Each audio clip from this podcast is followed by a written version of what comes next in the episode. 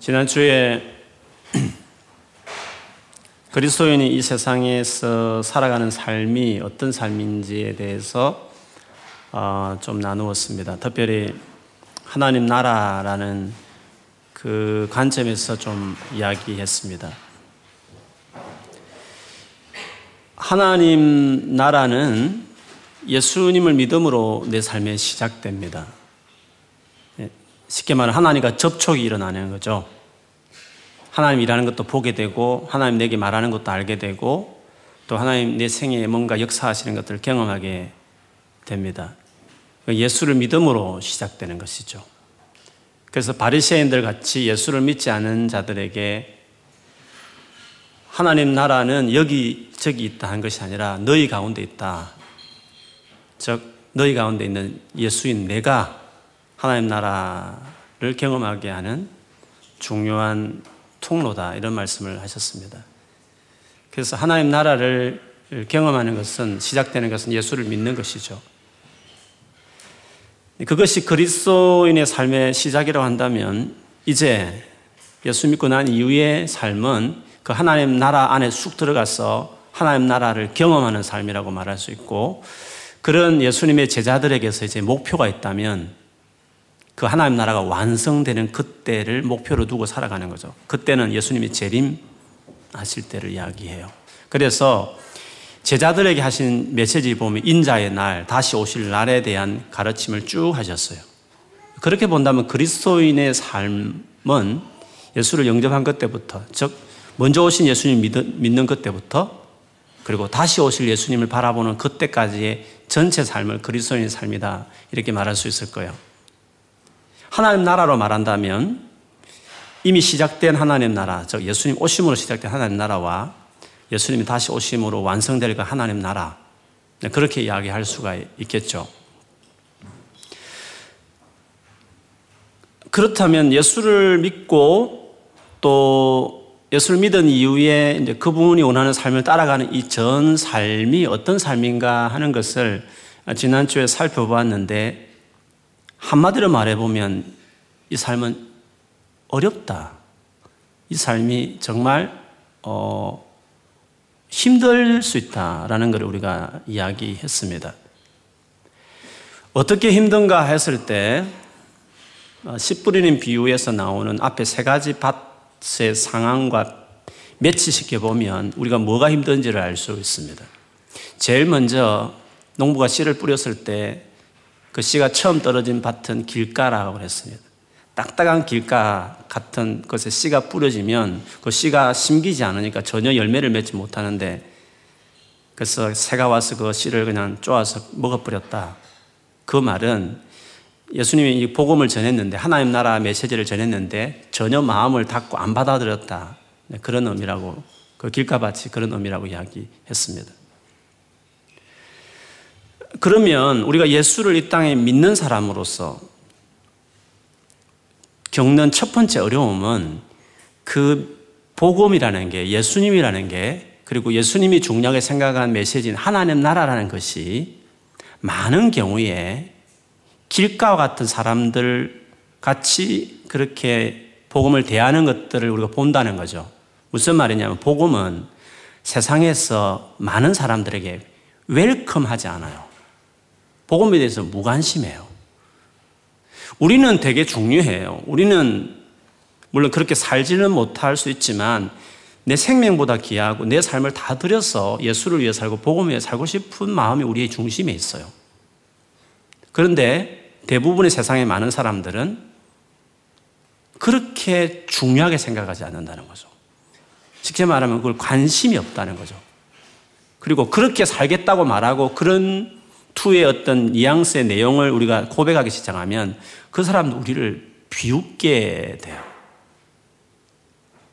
그래서 우리 삶 안에 내가 생각하는 복음에 대한 이 비중과 세상에서 만나는 대다수의 많은 사람들이 생각하는 복음에 대한 이 그 가치가 둘 사이의 갭이 너무 큰 거죠.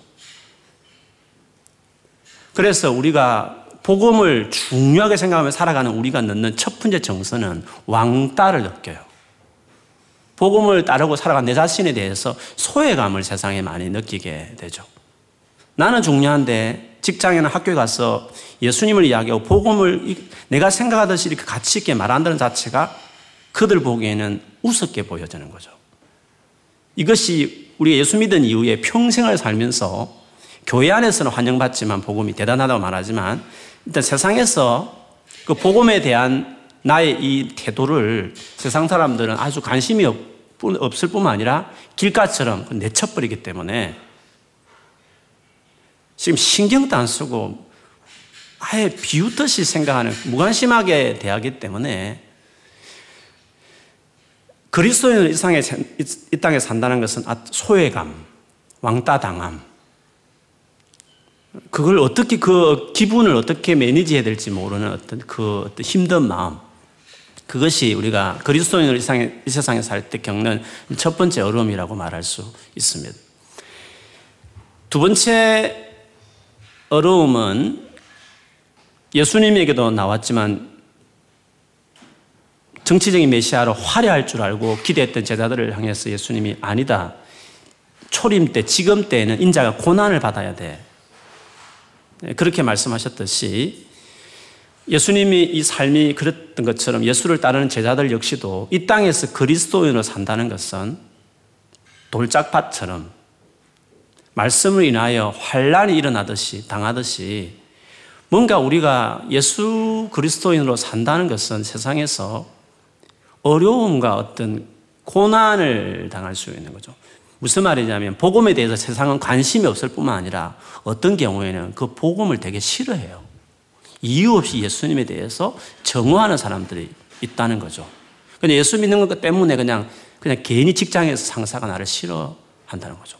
뭐 특별히 이유가 없으면서 그냥 싫어하는 인간의 죄인의 본능에는 하나님에 대한 정오심이 있기 때문에 미워하는 마음이 있기 때문에 그냥 예수를 믿는 것라는 사실 하나 때문에 내가 어떤 사람 때문에 어떤 핍박이나 뭐 어려움을 당할 수 있다는 거죠.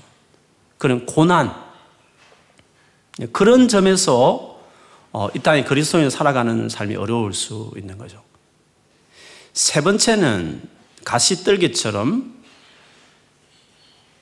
그리스도인으로 이 땅에 산다는 어려움의 세 번째는 세상 사람들이 다 중요하게 생각하는, 세상 사람은 다 가치 있다고 생각하는, 어쩌면 그것 때문에 공부하고 그것 때문에 직장 다니고 있는데 그 가치들을 우리가 내려놓아야 된다는 어떤 어려움이 있어요. 내려놓는다는 것은 어떤, 어떤 경우에는 세상 사람들이 다 중요하게 생각하는 그것들이 내가 얻지 못하는 어쩌면 그것을 그냥 잃어버리는 어떤 상황들을 내가 계속 만날 수 있다는 거죠. 세상 사람들이 가치 있게 생각하는 것이 뭐냐 했을 때 지난주에 본문에 말한 것처럼 먹고 마시고 시집가고 장가가고 사고 팔고 심는다고 집을 세운다고 말하는 것처럼 소위 말하면 세상에서 풍성한 삶을 풍요를 목표로 삼고 살고 성공을 목표로 삼고 살고 또 행복한 내 가정을 이루는 것이 목적인 그게 인생의 중요한 가치로 들어서 있는 이 세상 사람들의 가치를 내가 그 따르지 않는 거죠. 그러다 보니까 그것 자체를 때로는 내가 잃어버릴 수도 있고 그것들을 세상 사람들은 다 누리고 있고 그쪽으로 잘 되고 있는데 나는 그것을 상대적으로 못 되고 있는 그걸 안 이루어지고 있는 것 때문에 고민스러운 거죠. 어, 요즘 그런 고민을 많이 하잖아요. 앞으로 그렇지만 어, 믿음 있는 믿음의 가정을 이루기 위해서 부득이하게 그런 배우자를 찾다가 보니까 결혼을 늦게 하게 되고 너무 오래 기다리면서 그 겪는 그 많은 형제자매의 그 어려움들을 우리가 많이 옆에서 봐요. 그것 때문에 겪는 마음의 고민들이 많이 있는 거잖아요. 저는 그게 대가 지불이라는 생각을 해요. 믿음으로 살기 위해서 겪는 어려움이죠. 물론 뭐 세상적인 기준 때문에 일부러 눈이 높아서 뭐 그런 경우에는 그거는 정말 불신이지만 정말 내가 믿음으로 살기 위해서 그 계속적으로 그 솔로로 오래 산다는 것 자체가 우리에게는 고통의 순간이라는 거죠. 저는 그것, 그런 사람들에 대해서 뭐 좀 그 격려가 필요하다고 생각해요.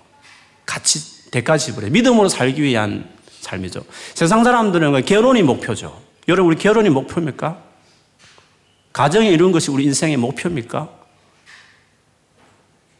결혼 안 하고 살면 안 됩니까? 그것이 반드시 해야 될 우리의 목표입니까? 심지어 믿음의 가정을 못 이룰지라도 안 믿는 사람하고 결혼해도 안 믿는 사람하고 살아도 결혼은 반드시 해야 됩니까? 그게 아니라고 생각해요. 우리는 하나님 나라에 살아가는 게 목표지 결혼하는 것 자체가 목표가 아니에요. 믿음으로 살기 위해서 부득이하게 결혼을 못하면 저는 하나님 앞에 대가 지불이라고 저는 생각해요. 시집가고 장가가는 것이 인생의 목표가 되는 사람들, 사고 팔고 세상에서 어떤 이익을 추구하면서 성공이 되는 것이 목표가 된 세상 사람들을 따르지 않는 이 자체가 그 가치를 따르지 않는 삶을 살아가는 우리의 이 땅의 삶이 이게 어려운 거죠. 그 여정을 살펴보면 그 가정 하나를 보면 그 하나하나가 되게 어려운 것이거든요. 그것이 우리가 그리스도인 살아가는 어려움이라고 어, 말할 수 있어요. 그래서 예수 믿는, 제대로 예수를 믿는 사람, 성경이 말하는 그리스도인의 삶의 가치를 추구한다는 것은 여러 가지로 어려워요. 소외감, 때로는 어떤 고난, 때로는 남들이 다 추구하는 저길 가는데 나는 그것을 추구하지, 추구하지 않으므로 어떤 경우에는 내가 뒤처진 것 같고 어떤 경우에는 다 하는 걸 나만 안 하는 것 같고 하는 가치를 따르지 않으로 겪는 어떤 고민들 이것이 그리스도인이 겪는 많은 어려움들이죠. 이런 그리스도인 삶을 우리가 어떻게 살아갈 수 있을까? 하나님 나라에 들어온 이후에 그 하나님 나라가 완성될, 즉 예수님이 오실 그 인자의 나라를 바라보면서 살아가는 그 긴 이 땅에서의 프로세스의 삶에 있어서 우리는 어떻게 이 삶을 매니지하면서 살아갈 수 있을까? 어디서 그렇게 살아갈 수 있는 힘과 능력을 공급받으면서 힘든 이 힘겨운 이 매일매일 삶을 내가 살아낼 수 있을까 하는 거죠. 어쩌면 그런 하나님 나라가 시작되고 그 하나님 나라가 완성될 것을 바라보면서 살아가는 그리스도인들이 어떻게 그 능력, 그렇게 끝까지 승리할 수 있을지에 대한 비결처럼 하신 말씀이 오늘 18장 1절에서 8절 말씀이에요. 기도에 대한 단순한 가르침이 아니라 이거는 종말적인 하나님의 티칭 이후에 이어지는 말씀이에요. 뭐 오늘 성경에 한글 성경에 안 나오죠. 영어 성경에 then Jesus told his disciples. 그때 예수께서 그의 디사이플에게 제자들에게 말씀하셨다. 즉 앞에 17장에서 말하는 인자가 예수님 재림할 때 이야기를 쭉 하시다가 그때 제자들에게 비유로 말씀하셨다는 것은 어떤 종말의 가르침 속에 이 비유가 들어가 있는 것이고 사실은 17장부터 시작된 종말의 가르침 오늘 비유로 한 단락이 끝나요. 그래서 오늘 이 본문 앞에 장하고 붙어야 될 내용이거든요. 내용상을 보면 그것을 어떻게 알 수 있냐면 오늘 비유 끝에 보면 8절에 보면 인자가 올 때에 인자가 올 때라는 말은 17장 이미 많이 말했던 말이거든요. 이 비유도 뭔가 인자가 올 때까지 그리스도인이 이 땅에서 어떻게 살아야 되는지 그 힘든 삶을 어떻게 극복해낼 수 있는지에 대한 주님의 어떤 말씀이죠. 그거는 기도라는 거죠. 기도가 이 힘겨운 그리스도의 삶을 버티게 하고 아니 너희 감당해야 하고 끝까지 주님 인자가 올 때까지 예수님 재림할 때까지 그 힘겨운 그리스도의 삶을 살게 하는 것이다. 그래서 그런 점에서 이 기도가 그냥 기도 많이 해라 그런 의미로 이 비유를 든 게 아니라 종말 바라보는 인자가 올 때까지 그 힘겨운 그리스도의 삶을 살아가는 데 있어서 기도가 얼마나 중요한가. 즉, 기도의 삶을 내 삶에 만일에 잃어버리면 우리는 그리스도의 삶을 제대로 살아낼 수 없다는 거죠. 그럼 어떻게 해야 되겠습니까? 그는 신앙을 잃어버리든지 아니면 세상의 길을 들어서든지 열심히 성공을 위해 살아가든지 아니면 예수 믿는 것을 코판기 껴면서 비웃으니까 숨은, 숨은 채로 그냥 이렇게 그리스도임을 드러내지 않고 살아가든지 막 나를 예수 믿는 것 때문에 싫어하니까 어, 내가 숨어 지내든지 뭐 그런 쪽을 택하든지 아니면 그거 그 상황에 맞바닥쳐서 그냥 그 버티면서 감당하면서 그냥 승리하든지 근데 그것을 결정하는 그 능력이 어떻게 가능하냐는 거죠. 기도라는 거죠. 그래서 항상 기도하고 낭망하지 말아야 될 것을 그래야만 인자가 올 때까지 믿음으로 살아낼 수 있기 때문에 그래서 기도에 대해서 주님이 기도와 종말론적인 삶을 살아가는데 어떤 관계가 있는지에 대해서 오늘 주님이 이 말씀을 하신 것이었습니다. 우리가 주님을 위해서 살기 위해서 기도가 얼마나 중요한가 하는 것은 예수님 당신이 친히 본을 보이셨죠. 예수께서 마지막 십자가 죽음을 앞두시고 그 하나님 나라를 위해서 예수님이 오신 거잖아요. 하나님 나라를 이 땅 이루시고 그걸 세트를 시키기 위해서 당신 나름대로는 예수님에게서는 십자가 죽음이라는 것을 중요한 것이었는데 그 죽음을 앞두고 주님 스스로 너무 힘겨우셨어요. 그런데 이 힘겨운 그 하나님 나라를 위해 살아가는 삶을 어떻게 주님께서 완성하시냐면 게세마네 동산에 마지막 지기 전날에 제자들과 함께 올라가셔서 기도함으로 그 힘겨운 삶을 확 끝내는 끝까지 그 하나님 나라를 위해서 뭔가 당신이 해야 될 당신의 responsibility, 당신의 portion인 십자가 지는 그것을 기도함으로 결국 그 십자가 지는 일들을 이루어내신 것이죠. 그 장세, 아, 마태복음 27장에 예수님께서 마지막 겟세마네 동산에 26장 36절 이하에 보면 십자가 지시기 전날 밤에 게세만의 동산에서 올라가시면서 예수님이 어떤 마음이었는지를 잘 표현해줘. 거기 보면 죽을 지경이고 너무 고통스럽고 십자가를 앉으면 안 되는 정도로 고민스러운 그 예수님이 갈등하는 모습이 나와요.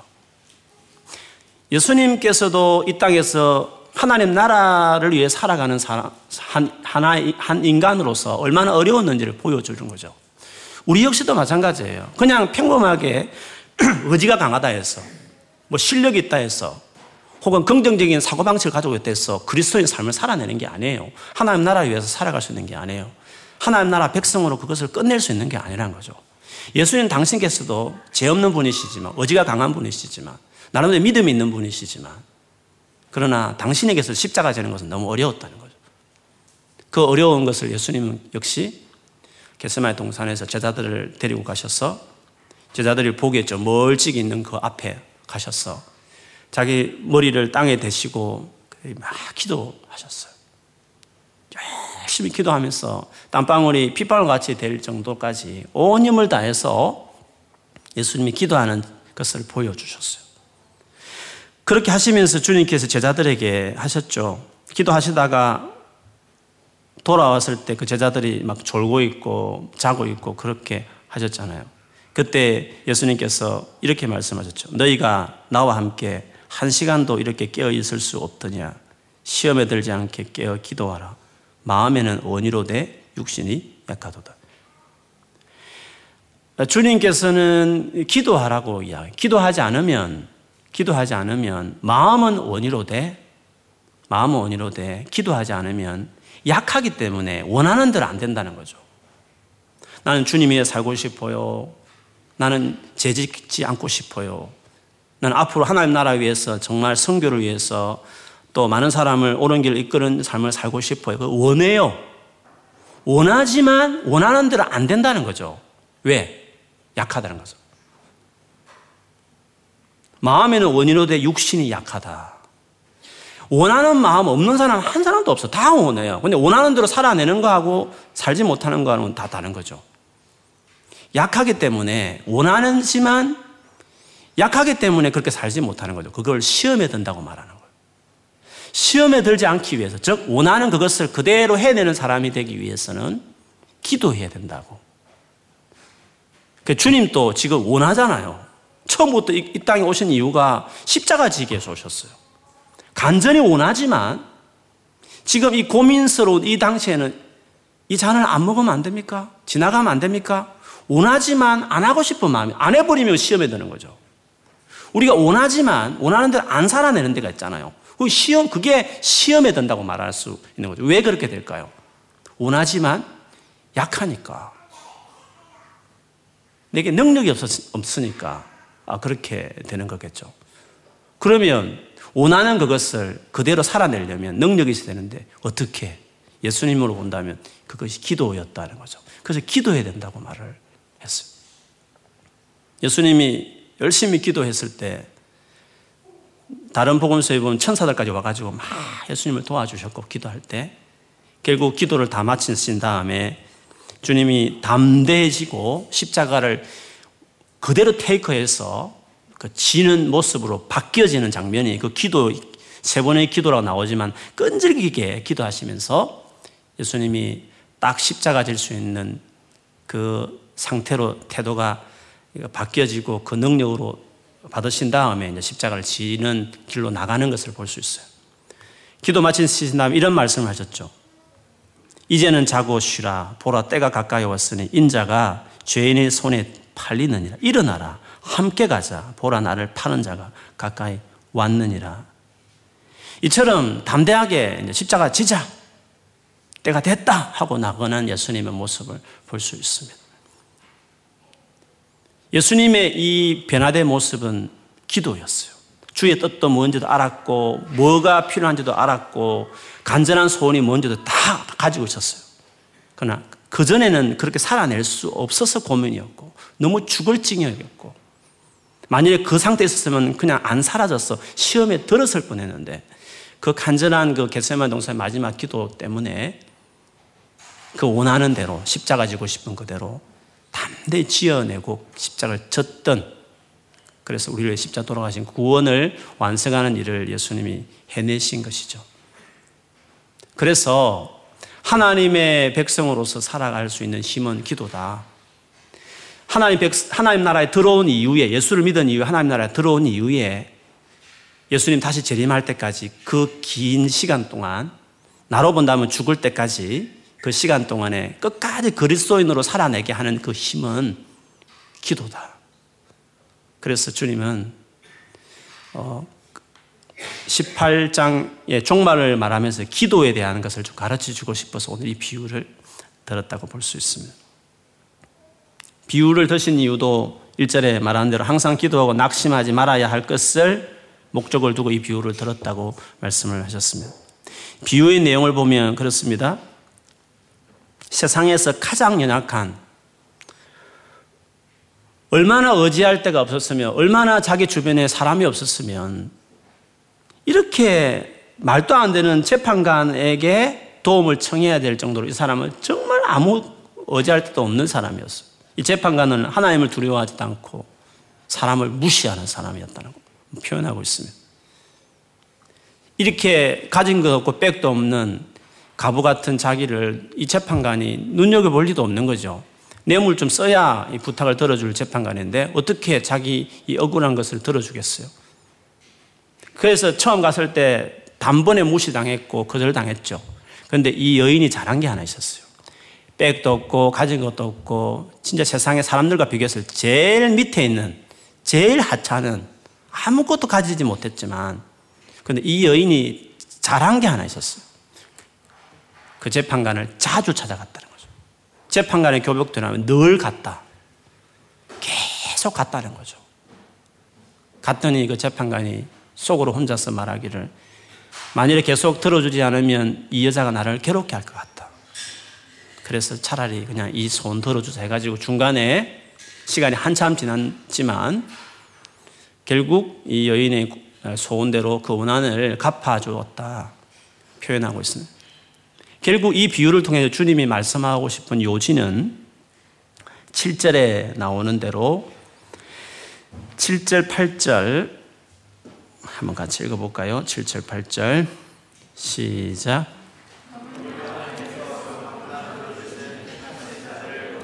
풀어주지 아니하시겠느냐? 그들에게 오래 참으시겠느냐? 내가 너희에게 이르노니 속히 그 원한을 풀어주시리라. 그러나 인자가 올 때에 세상에서 믿음을 보겠느냐 하시니라. 하나님께서 우리에게 요구하는 것은 네가 약해도 괜찮다. 갑부처럼 뭐 여러 가지로 최악의 상황에 처해 있고 남들과 비교했을 때 가장 능력이 없어 보이고 가장 연약하고 다 좋다는 거죠. 그렇지만 그래도 이 가부와 같이 이렇게 돼도 가부도 변변치 않은 그 재판관도 열심히 찾아가니까 그 재판관도 들어주는데 하물며 하나님은 다르지 않냐. 하나님 얼마나 인자하시냐. 얼마나 사랑이 많으시냐. 독생자까지 아낌없이 주실 정도 너를 위하시는 분이 아니냐. 감해야 된다는 거죠. 자주 끝까지 밤낮으로 부르짖고 찾으면 그 하나님께서 이 재판관도 이렇게 들어주는데 하물며 하나님은 안 들어주시겠냐 하시면서 비록 그리스도인으로서 이 땅에 살면서 힘들고 어렵지만 항상 기도하고 낙심하지 말고 밤낮 부러지는 이 자기 택하신 백성들의 기도하는 이 모습처럼 내게 기도하고 부러지더라고 말씀하셨어요. 속히 응답할 것이다. 참지 않으신다. 우리가 보기에는 응답하지 않는 것 같은데요.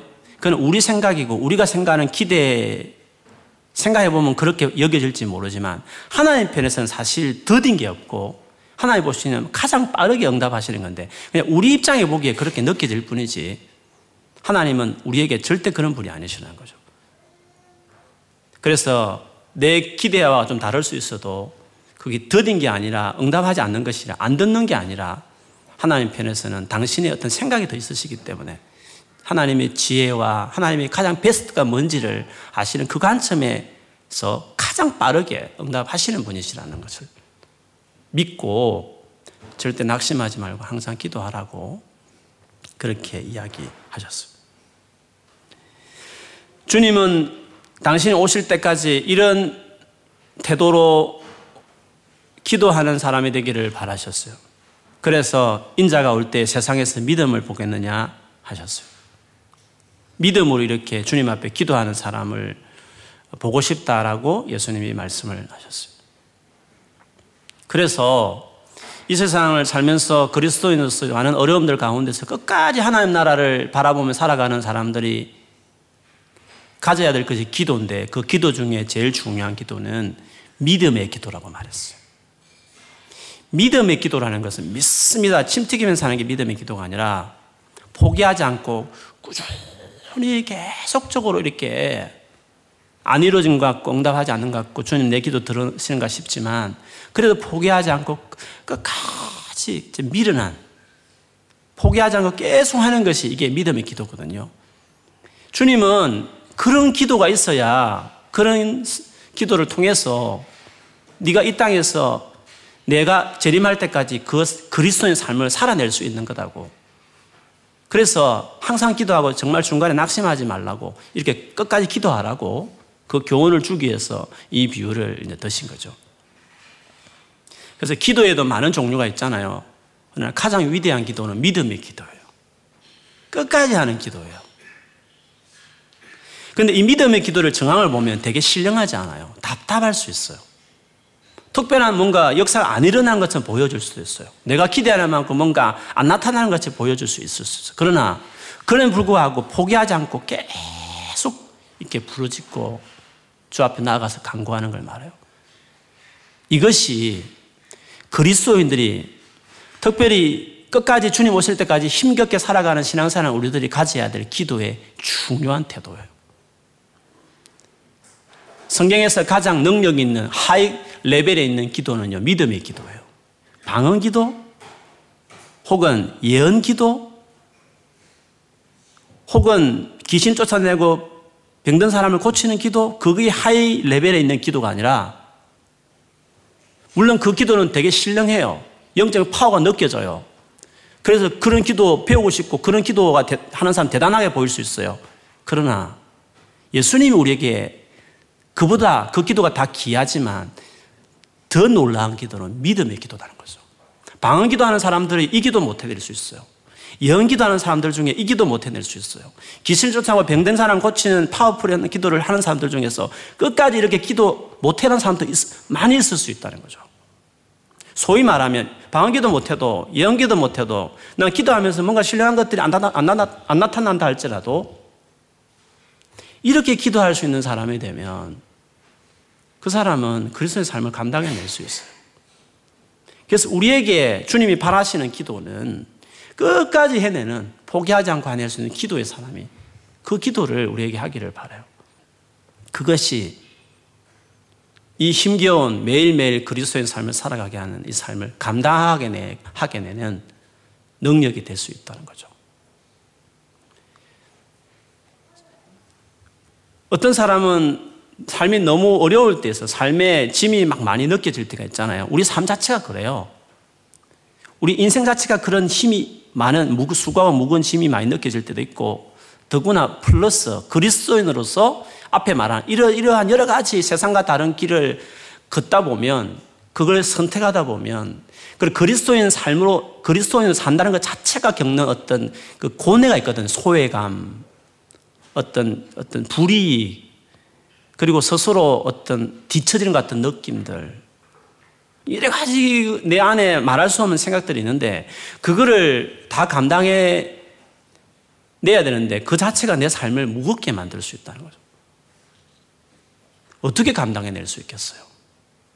오늘 주님 말씀하신 것처럼 계속 기도하는 것이 그리스도의 삶을 살아내게 하고 버티게 할 뿐만 아니라 승리하게 한다. 그렇게 주님이 우리에게 지칭하셨어요.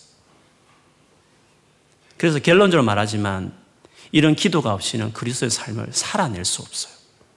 구원은 받을 수 있지만 철저하게 시험 들고 끌려다니고 주님 원하시는 바라는 그 내가 너 흔히 듣고 있는 성경의 가르침도 하고 그렇게 살아내지 못하는 자기 이중적인 자기 삶을 자꾸 보는 거예요.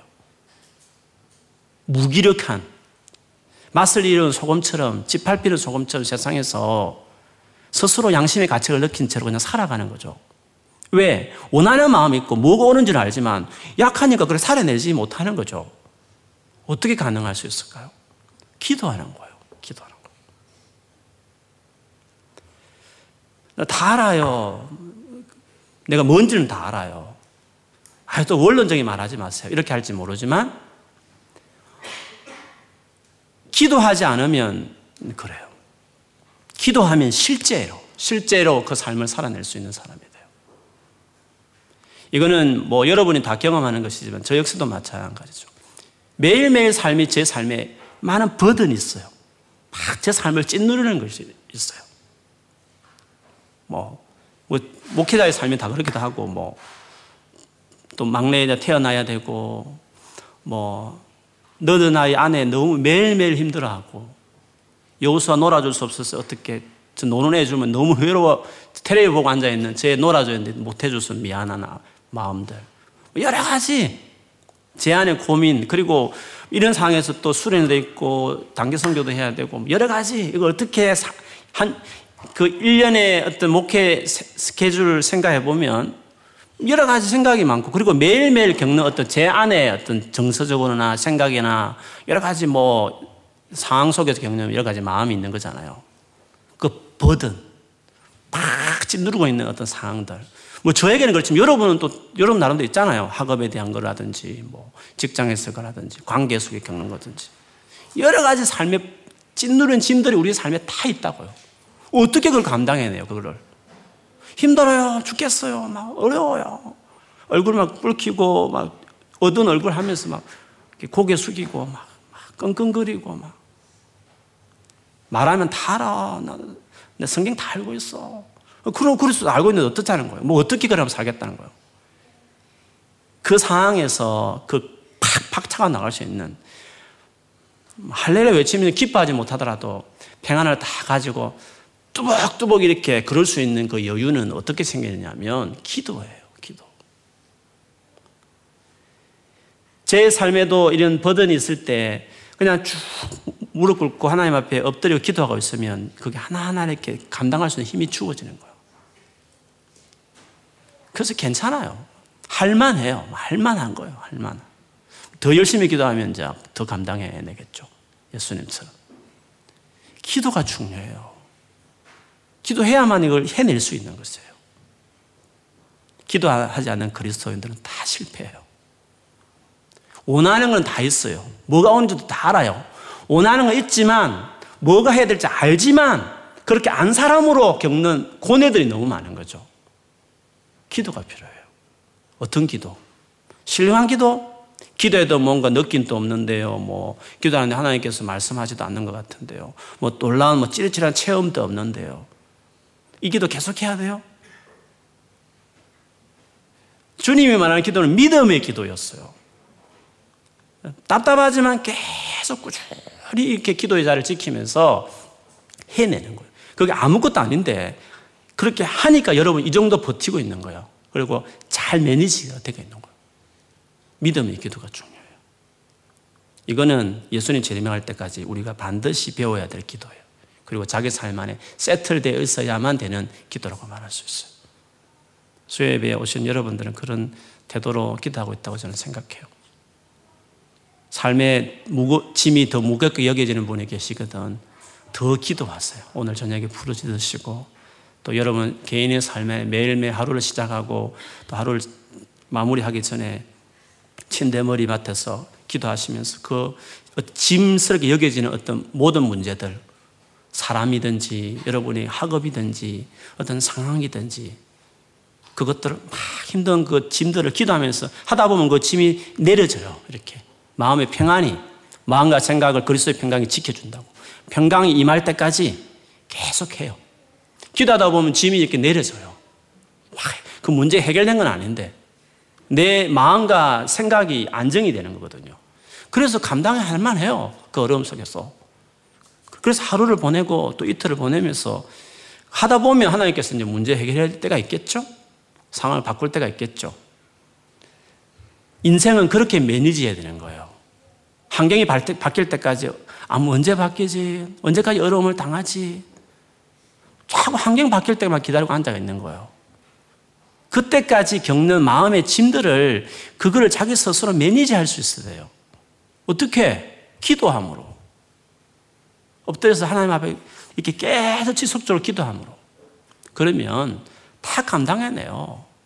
죽고 싶을 정도, 자살하고 싶을 정도, 어려운, 막막한 상황을 당해도 기도 딱 하고 있으면 힘겹지만 그 지나갈 수 있어요. 다 감당해낼 수 있어요. 하나님께서 기도할 때 우리를 붙들고 계셔요. 고민하지 말고 오늘 말씀처럼 기도하는 사람이 되세요. 그래야 끝까지 믿음의 길을 갈 수 있고 끝까지 하나님 나라에 살아가는 그리스도의 삶을 승리해낼 수 있어요. 오늘 이 저녁에 여러분 기도할 때 하나님께서 더 기도의 능력을 주시고 기도의 그 열정과 강구영으로 여러분이 가득 채워주신 은혜가 있기를 주 여러분 축원합니다. 오늘 기도할 때 다 짐들이 다 벗겨지고